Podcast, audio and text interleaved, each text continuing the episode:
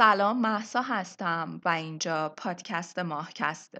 در دو فصل نسبتا طولانی که از ماهکست پشت سر گذاشتیم تلاش کردم از جهان جذاب ژنتیک که در واقع مهمترین ابزاریه که برای درک فرگشت یا همون کلمه ناکامل تکامل بهش نیاز داریم استفاده کنم تا کمی بتونیم بیشتر خودمون رو بشناسیم. البته موضوعات دیگه ای رو هم در ماهکست دنبال کردیم. من با ورود به جهان نجوم سعی کردم توجه خودمون رو به جهان بیرون از خودمون هم جلب کنم. اما در این فصل حالا که تا حدودی با جهان ژنتیک آشنا شدیم می‌خوام یه قدم فراتر بریم یه قدم فراتر از کدهای سازنده خودمون یه سری کد ژنتیکی شبیه به هر موجود دیگه ای از همون چیزی رو ساخته که داره حیات رو تجربه می‌کنه. اما شاید نقطه مهم تفاوت ما با موجودات زنده دیگه چیزی باشه که به عنوان هوشمندی ازش حرف می‌زنیم.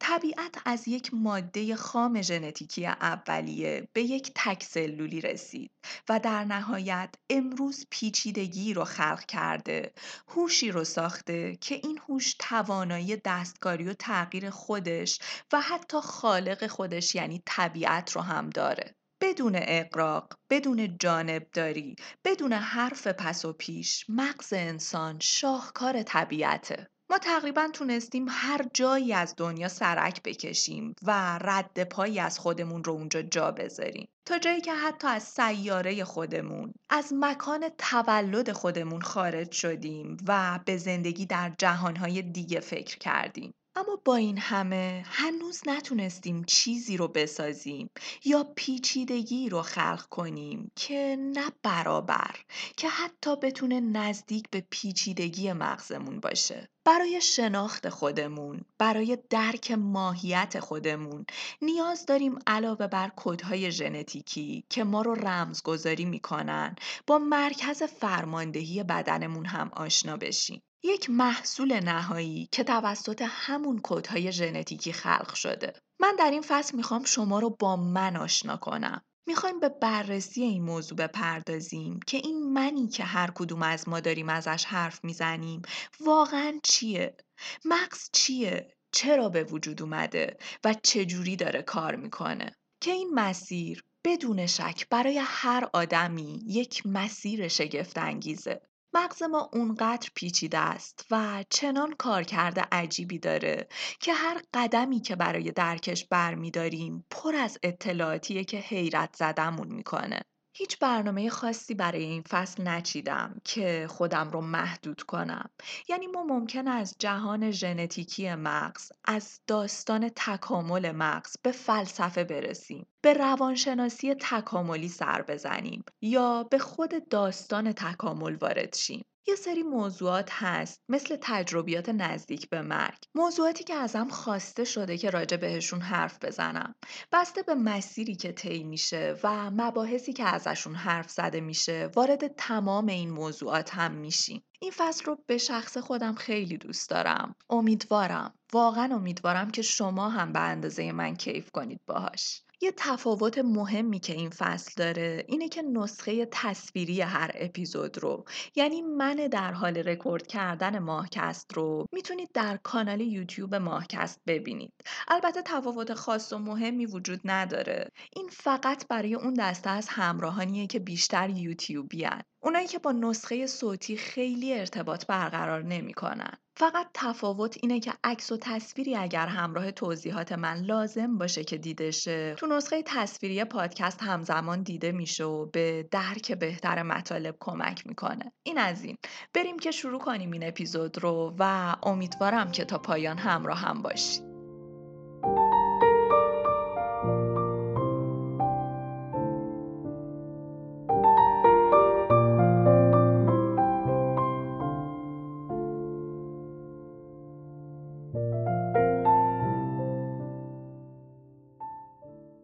زمانی زمین تحت فرمان روایی موجودات بدون مغز بود. این جمله یک جمله سیاسی نیست. و حتی جمله قشنگتر از این این جمله است که زمانی هیچ موجودی روی زمین مغز نداشت اسم یکی از این موجودات بیمغز هم Amphioxus بود اگر اتفاقی با یکی از این موجودات مواجه شید احتمالا اون رو با یک کرم کوچیک اشتباه می‌گیرید. مگه اینکه یه خورده بیشتر بهش دقت کنید و شکافهای آبشش مانند دو طرف بدنش رو ببینید. Amphioxus ها 550 میلیون سال قبل ساکن اقیانوس ها بودن و زندگی آروم و ساده ای داشتن. اونا به کمک سیستم حرکتی بسیار ابتدایی خودشون در آب حرکت می‌کردن. و همچنین روش کاملا ساده ای رو برای خوردن داشتن. اون روش ساده همین بود که مثل پر کاه در کف دریا قرار می گرفتن و هر موجود کوچیکی که همراه جریان آب وارد دهانشون می شد رو می خوردن. مقوله به نام بو و مزه برخلاف من و شما در Amphioxus ها اهمیتی نداشت. چون حواس اونها شبیه به ما نبود چون مغزی وجود نداشت این موجودات حتی چشم هم نداشتن و به جای اون فقط تعدادی سلول برای تشخیص تغییر شدت نور داشتن در این موجودات حتی توانایی شنیدن صدا هم وجود نداشت. همون کار ساده تشخیص نور هم به وسیله طناب عصبی ساده این موجودات اتفاق می افتاد. سیستمی چند سلولی که هیچ شباهتی به مغز امروز ما نداشت. در واقع ما به زبان ساده می‌تونیم بگیم که amphioxus ها معده در کف دریا بودن. اما حقیقت مهم در رابطه با این موجودات ساده که ما اونها رو معده های غلتان در کف دریا معرفی کردیم اینه که اونها عموزاده های ما هستن. عموزاده های دوری که همین امروز هم در اطراف ما زندگی می‌کنن. وقتی که به amphioxus های امروزی نگاه می‌کنیم در واقع موجودی رو بسیار شبیه به همون amphioxus های باستانی می‌بینیم. درسته که این تصور قطعا برای ما خیلی مشکله که بخوایم فکر کنیم سفر تکاملی ما از چنین موجوداتی شروع شده. ماها امروز تفاوت بسیار زیادی با موجوداتی شبیه به amphioxus ها داریم که تصور این اشتراک اجدادی رو برامون ناممکن می‌کنه.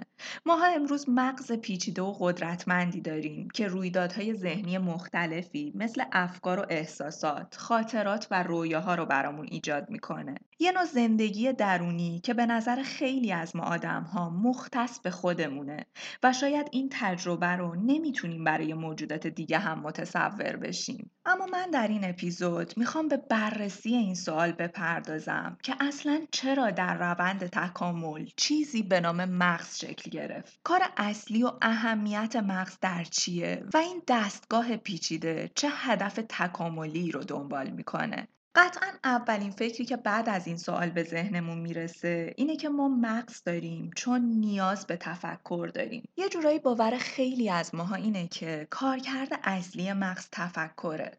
اما مطالعات امروز به همون نشون میده این تفکر یک تصور اشتباهه. و درست تو لحظه ای که ما به این درک برسیم که کارکرد اصلی مغز تفکر نیست اولین و مهمترین قدم رو در راه شناخت مغز برداشتیم.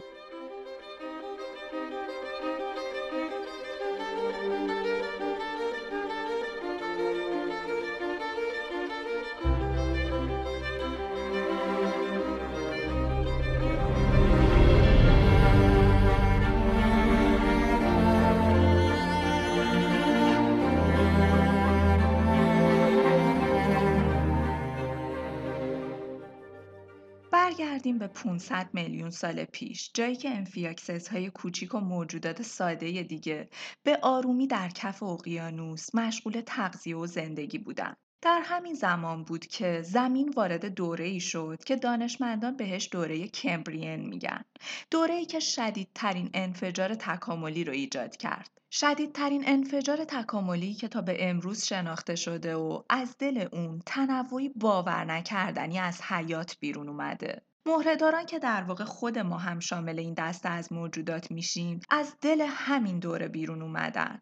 اینکه چه چیزی این تنوع عجیب رو در این دوره به وجود آورد معلوم نیست. ممکنه اکسیژن موجود در اتمسفر باشه که به لطف سیانو باکتری ها و جلبک های فتوسنتز کننده به وجود اومد یا زیستگاه های کم عمقی که حاصل گرم شدن آب و هوا بودن. جایی که انگار زمین مهمان نوازتر شد تا از حیات خودش پذیرایی کنه. اما نکته مهم و جذابی که ما در این دوره باهاش سر و کار داریم یک رخداد چشمگیر و جدید به نام فرایند شکار کردن بود. کم کم ما از اون موجودات ساده شبیه به amphioxus ها به موجوداتی رسیدیم که به نحوی می‌تونستن حضور موجودات دیگر رو حس کنن و برخلاف amphioxus ها که دهان بازی داشتن که جریان آب قرار بود غذا رو به صورت اتفاقی وارد دهنشون کنه حالا می‌تونستن سنجیده شده تر و حساب شده تر عمل کنن و موجودات دیگر رو بخورن. الان دیگه موضوع خوردن هدفمند شده بود و یک اتفاق باری به هر جهت نبود که ممکن بود رخ بده یا نه. نکته مهم ما اینجاست که حتی در این مرحله هم شکار کردن لزوما به وجود مغز نیاز نداشت اما همین پدیده شکار کردن گام بزرگی رو در جهت رشد و تکامل مغز ایجاد کرد من اینو بارها در فصلها و بخشها و اپیزودهای مختلف ماهکست بهش اشاره کردم که هدف وجود حیات تکثیر ژن هاست. از همون روز اولی که ساختارهای ژنی به وجود اومدن تنها هدفی که در حیات دنبال شد تکثیر بود. هدف حیات تکثیر و تداومه و این هدف در گروه محقق شدن دو هدف دیگه است. اگه یه موجود فضایی، یک بیگانه، از دور به سیاره زمین نگاه کنه، موجودات متنوع و گونه های مختلفی رو می‌بینه که با دقیق شدن و بررسی روی زندگی هر کدوم از این گونه ها دو هدف مشترک در همه اونها وجود داره. بقا و تولید مثل این دو هدف رابطه تنگاتنگی با هم دارن برای به ثمر رسوندن اون هدف اصلی که تداوم و تکثیر ژن هاست حتی زندگی بظاهر پیچیده و هوشمندانه ما انسان ها هم از دید اون موجود فضایی کاملا ساده تعریف میشه. موجودات هوشمندی که ساختارهای اجتماعی پیچیده ای رو ساختن برای رسیدن به دو هدف بقا و تولید مثل. یه تعریف شاعرانه از حیات وجود داره و اون تعریف اینه که حیات وضعیتی بی نهایت غیر محتمل، شبه پایدار، گشوده به روی سیستم های دیگه و بنابراین زود گذره ولی ارزش اون رو داره که به هر قیمتی حفظ بشه. طبیعت تلاش می‌کنه حیات خودش رو به هر قیمتی حفظ کنه. من باید زنده بمونم که بتونم ژنهامو تکثیر کنم. برای زنده موندن در قدم اول نیاز به آب و غذا دارم. دوره کمبرین از این جهت های اهمیت بود که به دلیل همون انفجار تکاملی و تعدد و تنوع شدیدی که در رابطه با گونه ها و موجودات مختلف پیش اومد زمین رو تبدیل به مکانی با رقابت و خطر بیشتر کرد. زندگی در این جهان نسبت به گذشته خطرات بیشتری داشت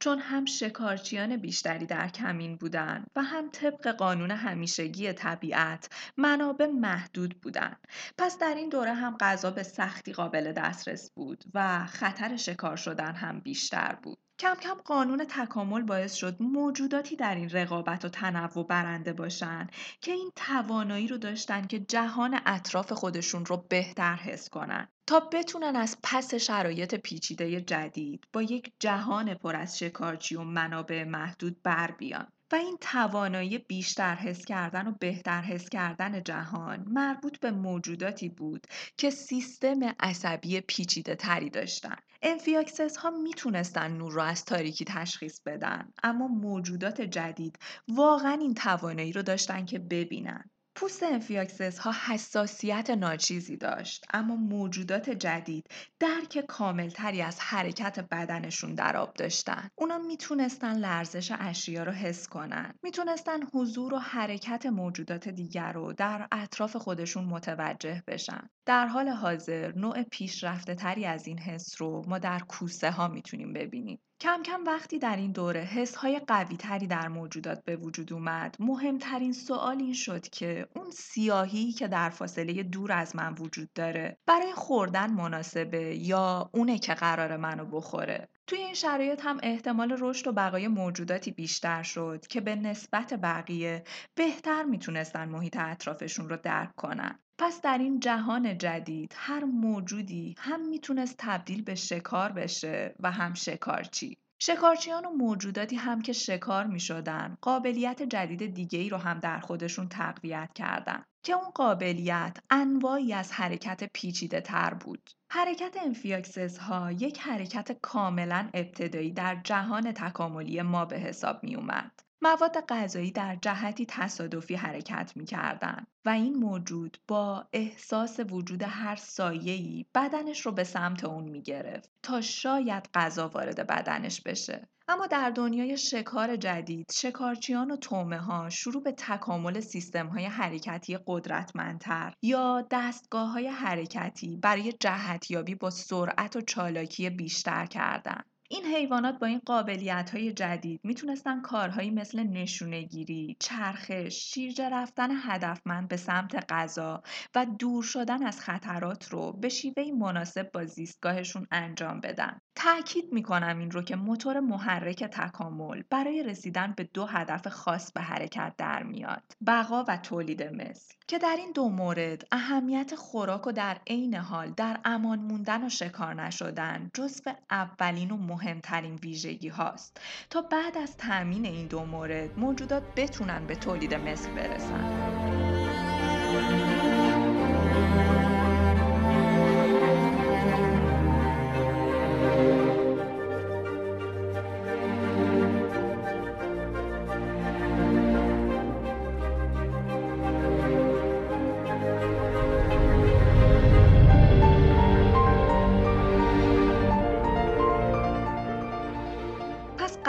مسیر تکاملی مغز مسیری بوده که در جهت تحقق این اهداف شکل گرفته. وقتی موجودات مختلف تونستن از فاصله دور حس کنن و به شکلی پیچیده تر حرکت کنن، طبیعت موجوداتی رو ترجیح داد که این کارها رو مؤثرتر انجام می‌دادن. این رقابت این مدلی بود که ممکن بود موجودی به عنوان شکارچی در تعقیب موجود دیگه ای بود.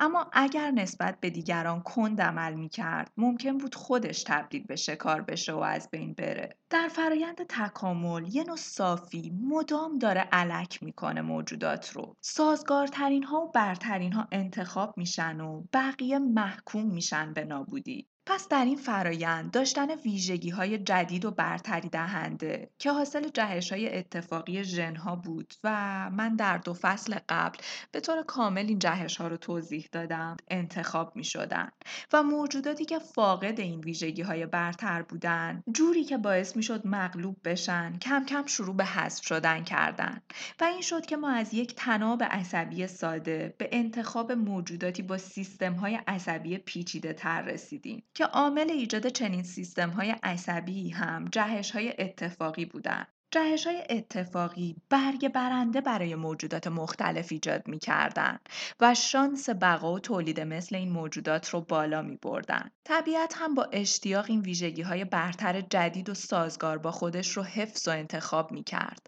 و موجودات ضعیفتر یا دچار جهش های ناسازگار رو حذف می کرد. اما این وسط یه نکته مهم دیگه هم وجود داره که در بحث های مختلفی بارها بهش اشاره کردم. اینکه طبیعت به صرفه‌جو و محاسبه گره.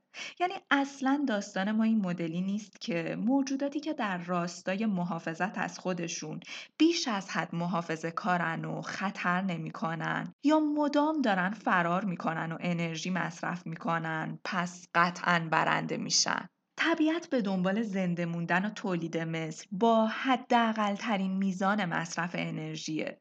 انرژی سوخت حیاته. پس اگر افراطی ازش استفاده بشه، قطعا مشکلات جدی رو برای موجود زنده ایجاد می‌کنه. مثلا همه ما می‌دونیم که استرس و استراب زیاد و مدام عامل به وجود اومدن انواع بیماری هاست. این در حالیه که استرس و استراب یه نوع واکنش دفاعی در بدن ماست. واکنشیه که ما رو برای شرایط تهدیدآمیز و پرمخاطره آماده می‌کنه. اما اگر ما مدام این مکانیسم رو در بدنمون فعال نگه داریم برامون عواقب زیادی داره. پس وقتی میگیم انرژی اضافه سوزوندن هزینه داره داریم از همچین چیزی حرف می‌زنیم. که من حالا از مثال انسانیش استفاده کردم که یه جورایی بهتر بتونیم درکش کنیم. بهرهوری انرژی رو می‌تونیم یه جورایی به بودجه بندی تشبیه کنیم. بودجه مسیر دخل و خرج پول رو برامون تعیین می‌کنه. بدن ما هم بودجه داره. اما تفاوتش با نظام های مالی ما اینه که اون چه که رد و بدل میشه پول نیست. بلکه مواد و منابعی مثل آب، نمک و گلوکوزه که در این نظام در حال جابجایی هستن. هر عملی که این منابع رو مصرف می‌کنه فعالیت مثل شنا، دویدن، فکر کردن معادل اینه که ما پولی رو از حسابمون برداشت می‌کنیم. در واقع هر عملی برای ما موجودات زنده هزینه ای داره. در مقابل این هزینه ها اعمالی که منابع رو برامون تعمین می‌کنن یا پول رو وارد حسابمون می‌کنن اعمالی مثل خوردن و خوابیدن هستن. اینجاست که ما می‌خوایم مغز رو وارد داستانمون کنیم.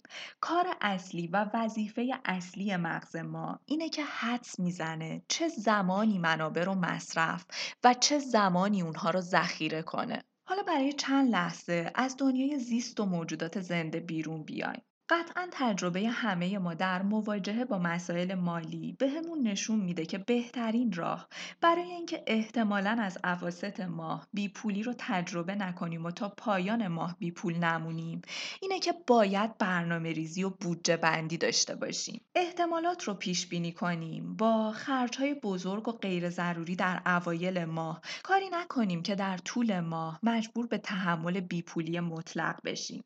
همین موضوع بودجه بندی در بدن ما توسط مغزمون انجام و تکرار میشه. واکنش درست چیه؟ مثلا موجودات کوچیک دوره کمبرین موقع نزدیک شدن شکارچی ها باید چه واکنشی نشون می‌دادن؟ اینکه منتظر بشن شکارچی بهشون نزدیک بشه و بعد فرار کنن یا اینکه از قبل پیش بینی خطر شکارچی و آماده بودن شرایط بهتری رو براشون ایجاد می‌کرد خب مسلما جواب این سوال رو می‌دونیم احتمالا زنده موندن موجودی که قبل از حمله یک شکارچی آمادگی حرکت داشته باشه قطعا بیشتر از موجودیه که در معرض حمله قرار می‌گیره و بعد واکنش نشون میده حتی اینجا هم یه نوع رقابت به وجود اومد ما می‌دونیم که وقتی از طبیعت حرف می‌زنیم داریم از دنیایی با منابع محدود حرف می‌زنیم که موجوداتی مدام در حال رقابت برای بقا و تولید مثل بر سر این منابع محدودن. توی این رقابت موجوداتی که اغلب به درستی پیش بینی می‌کنن و کمتر دچار اشتباهات مرگبار میشن عنوان شایسته ترین ها و سازگار ترین ها رو مال خودشون می‌کنن. زنده میمونن و نسل های بد رو می‌سازن. اما اونایی که مرتکب اشتباه میشن محکوم به نابودیان بدون فرزند و میراسی این پیش بینی کردن ها چه در محیط بیرون و چه در ساختار بدن موجود زنده کاریه که مغز دارشه و نام علمی این بودجه بندی بدن آلوستازه. آلوستاز به معنی پیش بینی و آمادگی خودکار برای مواجهه با نیازهای بدن قبل از وقوع اونهاست. مثلا ما نیاز داریم زمانی که در معرض یک خطر جدی قرار می‌گیریم غلظت های خاصی رو در بدن بالا ببریم. هورمون کورتیزول ضربان قلب ما رو بالا می‌بره و جالبه که سیستم گوارش ما در زمان ترشح کورتیزول کار خودش رو متوقف می‌کنه. این دقیقا همون بودجه بندیه. الان تو خطری پس نیاز به گوارش نداری. جونت رو نجات بده. تغییرات جدی با ترشح این هورمون اتفاق میفته در واقع پیش بینی و محاسبات درونی و ناخودآگاهیه که مغز انجامشون میده تا بقای ما رو تضمین کنه. در کل وظیفه آلوستاز اینه که بدن ما رو بدن موجود زنده رو در حال تعادل نگه داره. یه نوع هزینه فایده کردنه یه نوع حساب کتاب کردنه. یه نوع تصمیم گیری برای بودجه بندیه که برخلاف بودجه حسابمون ما براش تصمیم نمی‌گیریم بلکه این مغز ماست که تصمیم گیری می‌کنه. که البته به شخص معتقدم در تصمیم گیری برای حساب بانکیمون هم اراده وجود نداره و همش فرایند حساب کتاب مغزه که ما به صورت هوشیار احساسش می‌کنیم و فکر می‌کنیم که خودمون تصمیم گرفتیم. به هر حال برگردیم به بحث خودمون. به این سوال مهم که حیوانات چطور می‌تونن نیازهای آینده بدنشون رو پیش بینی کنن. بهترین منبع اطلاعات موجودات از تجربیات گذشتهشونه. فعالیت هایی که قبلتر و در شرایطی مشابه انجام شده بود. فعالیتی در گذشته مثل یک فرار به موقع و موفق یا خوردن یک غذای خوشمزه اگر منافعی رو برامون به همراه داشته باشه در این صورت محتمل تره که این عمل رو تکرار کنیم. یا بهتره بگم محتمل تره که مغز بر اساس تجربیات به دست آورده در گذشته عملی رو تکرار یا ازش پرهیز کنه. ما از تجربیات بد خودمون فرار می‌کنیم. شاید یک خاطره بد باعث بشه از بعضی چیزها تا پایان عمرمون متنفر باشیم. در حالی که این تنفر برای دیگران توجیه اقلانی نداره. اگر اون خاطره تبدیل به یک خاطره پاک شده یا یک احساس ناهوشیار نشده باشه می‌تونیم دلیلش رو بفهمیم. می‌دونیم که مثلا تو روز فوت پدر بزرگی که خیلی دوستش داشتیم بوی آش توی تموم خونه پیچیده بود و همین می‌تونه باعث بشه برای همیشه از آش از بوی آش متنفر باشیم. عقلانی به نظر نمیاد اما اگر طرز کار مغز رو بشناسیم اگر بدونیم مغز بر اساس تجربیات و یادگیری و دستبندی این اطلاعاته که کار می‌کنه می‌تونیم بفهمیم ماجرا چیه. مغز نتیجه گیری می‌کنه و از این نتیجه گیری ها شخصیت، تصمیمات و افکار ما رو می‌سازه بدون اینکه اراده پوشالی ما نقشی توی این ماجرا داشته باشه. بیایید از خودمون بپرسیم چرا انیشتین انیشتین شد؟ قطعا که ژنتیک توی این ماجرا تاثیر زیادی داشت. اما اون به دلیل تجربه های زندگیش تبدیل به انیشتینی شد که جهان رو تغییر داد. قرار گرفتن در معرض ساز ویولونسل معلم فیزیک دوران تحصیلش ترد شدن از سمت دختری که دوستش داشت. همون اداره ثبت اختراعاتی که درش کار می‌کرد به عنوان یک کارمند ساده. مسائل ریاضی که به خاطرشون مورد تمجید قرار می گرفت داستانهایی که می‌خوند و میلیون ها تجربه دیگه شاید اگه فقط یکی از این تجربیات رو از بایگانی مغز انیشتین حذف می کردیم یا تجربیات تازه ای رو بهش اضافه می کردیم مسیر زندگی انیشتین به سمتی می رفت که امروز هیچ کس اون رو نمیشناخت. تو مغز ما یه نوع اثر پروانه‌ای مداوم جریان داره. دومینویی از اتفاقات، لیوان آبی که از دستمون میفته، فریادی که سر یکی از دوستانمون می‌زنیم، تحقیر شدن از سمت خونواده، هر تجربه ای، هر تجربه ای از ما آدم جدیدی رو می‌سازه که تا چند لحظه قبلش نبودیم. شاید حقیقت این باشه. تمام این منهای پراکنده در زمان یک نفر نیستن. هر کدوم انسان مجزایی هستند با باورها و تردیدهای خاص خود منهایی که من امروز اونها رو نمی‌شناسه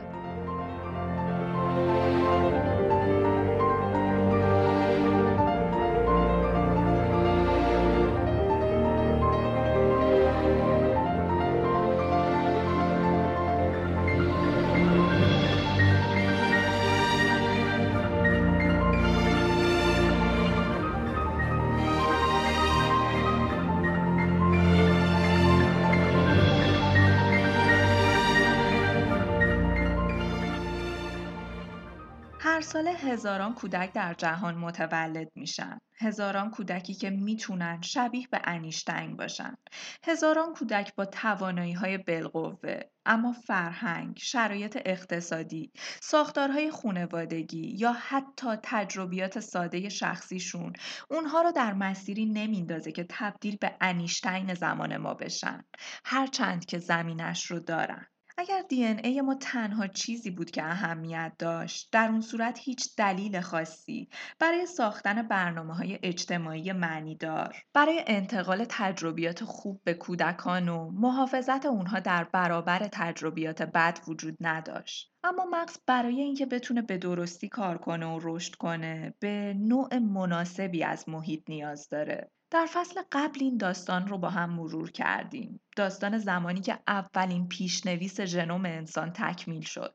در اون زمان یکی از شگفت انگیزترین و در عین حال غیر قابل پیش بینی ترین یافته ها در رابطه با انسان این موجود هوشمند پیچیده این بود که انسان ها فقط حدود 20 هزار ژن دارن. برای زیستشناسان تجربه آور بود تعجب آور بود که تمام پیچیدگی مغز و بدن انسان حاصل 20 هزار ژنه. در صورتی که انتظار می‌رفت صدها هزار ژن در ساختار موجودی مثل انسان نقش داشته باشند.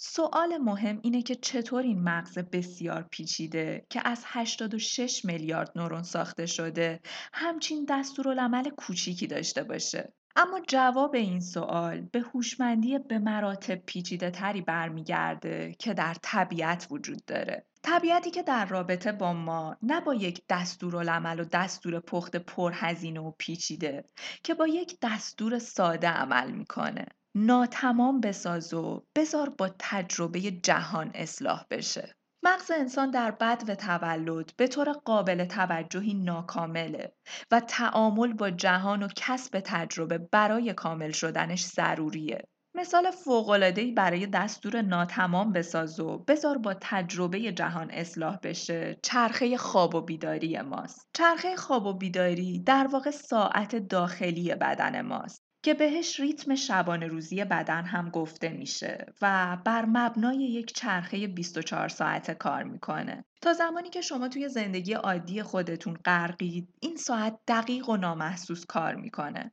ما هم خیلی بهش توجهی نداریم اما کافیه که برای چند روز از مسیر زندگی عادی خودمون خارج بشیم و مثلا برای چند روز در یک قار تاریک حبس بشیم جایی که به خورشید و دیدنش دسترسی نداریم. توی این شرایط ریتم شبانه روزی بدن ما بین 21 تا 27 ساعت دچار تغییر میشه. خواب و بیداری و ترشح های شبانه و روزانمون به هم میریزه. چون ساعت درونی ما گمراه شده. اما چرا گمراه شده؟ چون طبیعت ساعتی غیر دقیق ساخته و گذاشته تا بر اساس تجربه یاد بگیریم. طبیعت به همون این امکان رو داده که خودمون رو با چرخه خورشید تنظیم کنیم. هرچند که خودمون از این فرایند هیچ آگاهی نداریم اما مغز ما بر اساس میزان نور بر اساس حضور خورشید های خواب و بیداریمون رو تنظیم و ترشح می‌کنه مغز ما با استفاده از خورشید ساعت خودش رو کوک می‌کنه طبیعت صرف جو نیومده یک ساعت کاملا دقیق رو در بدن ما کار بذاره.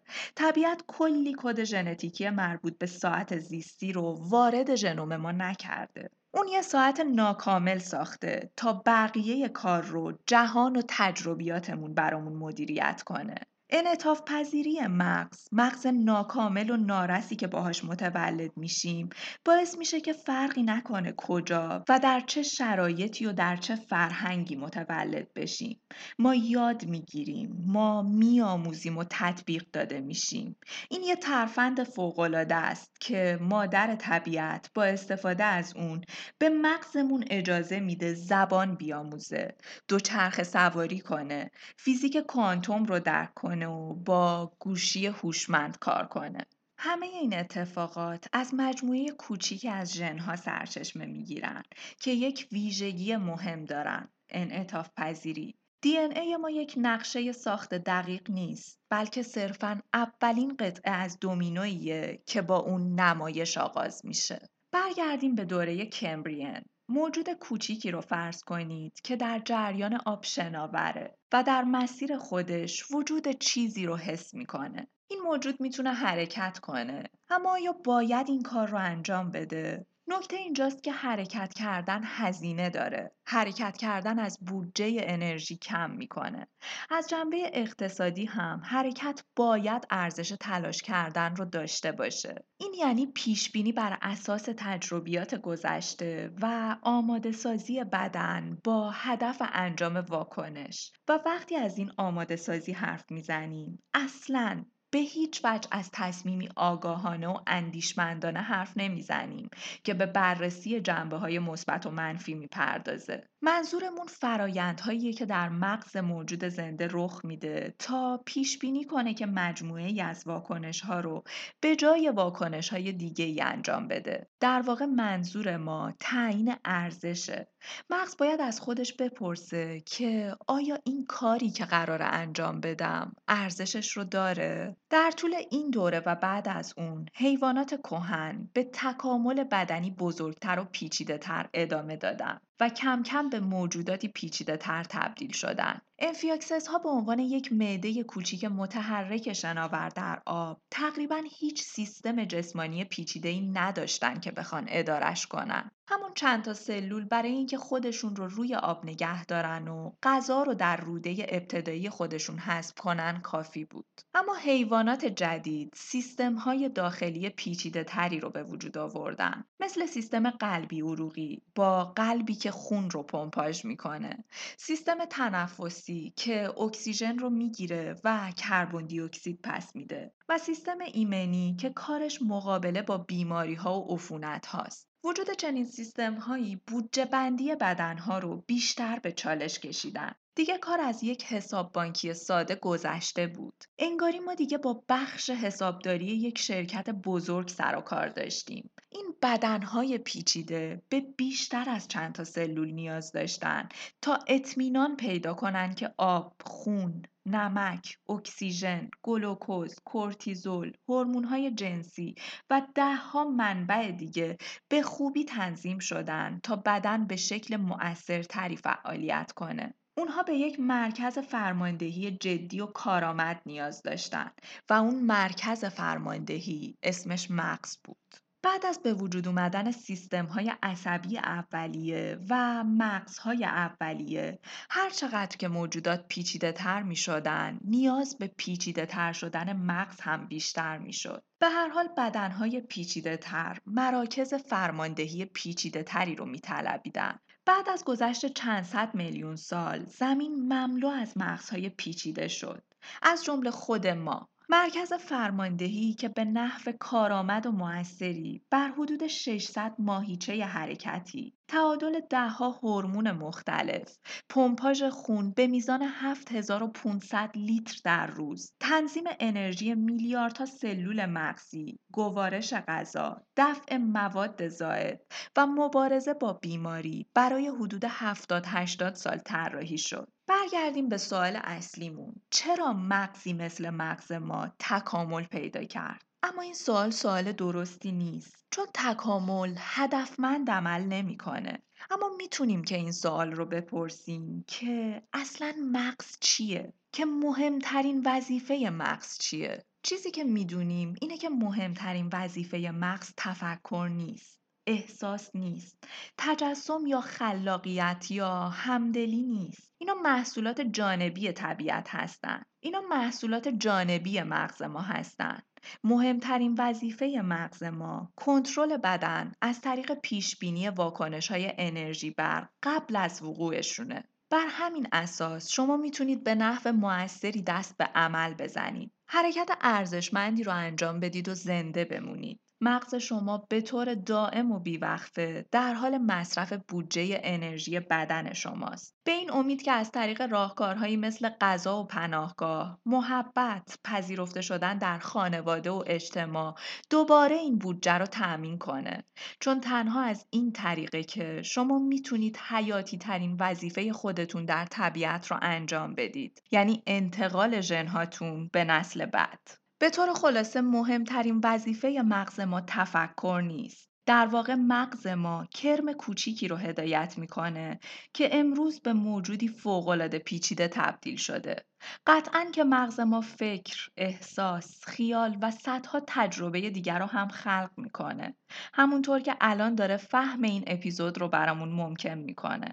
اما تمام این قابلیت های ذهنی پیامد و نتیجه مسئولیت اصلی زنده و سالم نگه داشتن ما به وسیله کنترل بودجه بندیه. هر چیزی که مغزمون ایجاد می‌کنه از خاطرات تا خیال از هیجان تا شرم بخشی از این مسئولیته مثل شبهایی که قهوه می‌خوریم تا پروژه مهممون رو به سرانجام برسونیم مغز در این شرایط می‌دونه شما انرژی رو قرض گرفتید که فردا جبرانش می‌کنید که اگه نکنید وادارتون می‌کنه که جبرانش کنید. یا سالهای زیادی رو که انرژی و کالری با ارزشمون رو برای یادگیری و تحصیل خرج می‌کنیم.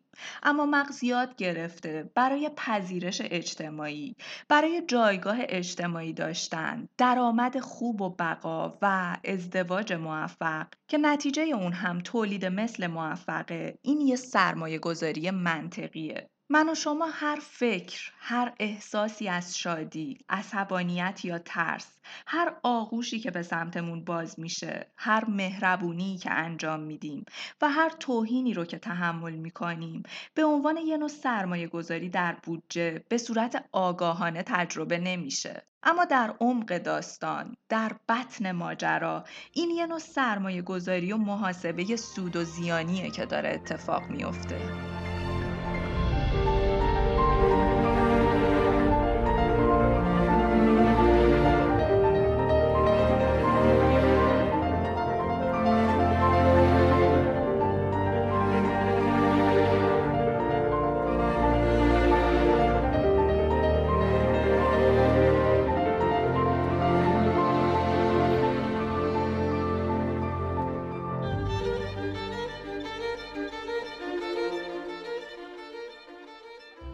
همونطور که گفتم نسخه تصویری این اپیزود رو می‌تونید در یوتیوب ماهکست تماشا کنید. علاوه بر اینکه در کانال یوتیوب بخش معرفی کتاب هم اضافه شده که گهگاهی کتاب های خوب از دیدگاه خودم رو اونجا معرفی می‌کنم. کانال دوم ماهکست که در واقع بخش روانکاوی و بررسی نظریات روانشناسان مختلفه در قسمت توضیحات پادکست لینک شده. برای حمایت مالی از این پادکست و تمام این فعالیت ها همچنان می‌دونید که می‌تونید از لینک حامی باش و PayPal استفاده کنید. با یادآوری مجدد این جملات مهم که گوش دادن به ماهکست کاملا رایگانه. این پادکست هدفش افزایش آگاهی عمومیه. تلاشم اینه که روی خوش و شیرین علم رو به آدم ها نشون بدم. اما هر کدوم از همراهان ماهکست که دوست دارن و تواناییش رو دارن که در هزینه های تولید این پادکست همراه من باشن می‌تونن از طریق این لینک ها حامی باش همراهان داخل ایران و PayPal همراهان خارج از ایران این کار را انجام بدن. این اپیزود دو تا منبع داشت. کتاب هفت و نیم درس درباره مغز از نشر فانوس و کتاب مغز پویای نشر سایلا. به اضافه یه سری مقالات که در قسمت توضیحات پادکست لینک میشن. حتما نظراتتون رو برام بنویسید. اگر ابهامی، نکته‌ای، موضوعی بود که نیازه که ازش حرف بزنم به هم یادآوری کنید. دنبال کردن پیج من و ماهکست هم فراموش نشه. خوب باشید و تا به زودی بدرود. ببر به نام خداوندت که لطف خنجر ابراهیم به تیز بودن احکام است. نبخش مرتکبانت را. تو حکم واجب الاجراهی و عشق جوخه دام است. به دست آه بسوزانم که شعله بر شدنم دود از کفن به صرفه بپوشانم که سر به سر بدنم دود است و نخ به نخ دهنم دود است. قمت خلی سرین کام است.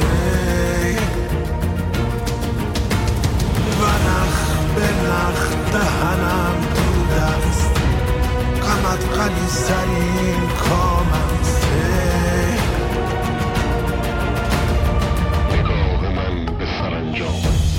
سرنگ ها همگان قرمز و رنگ ها همگان قرمز.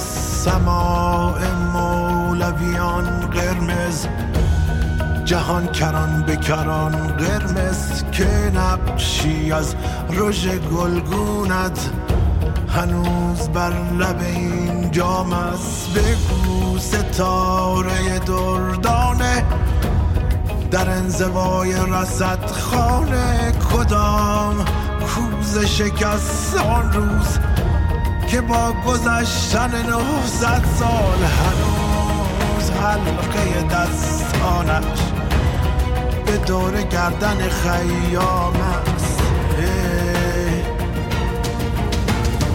هنوز حلقه دستانش دور گردن خیام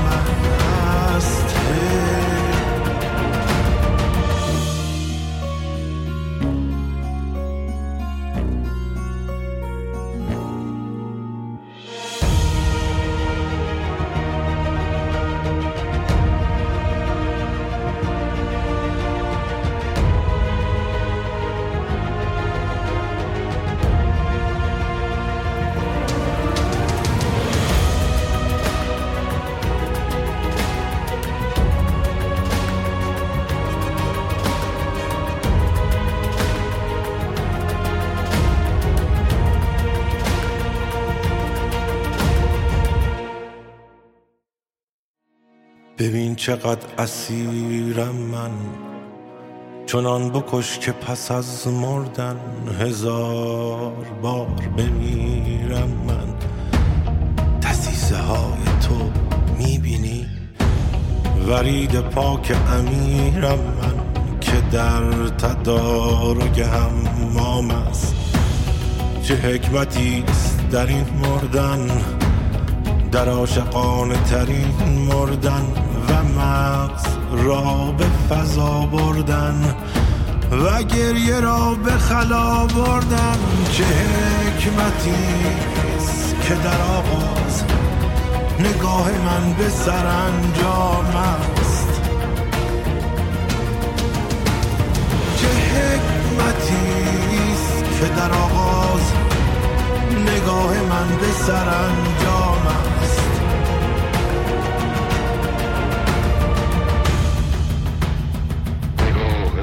San Anselmo.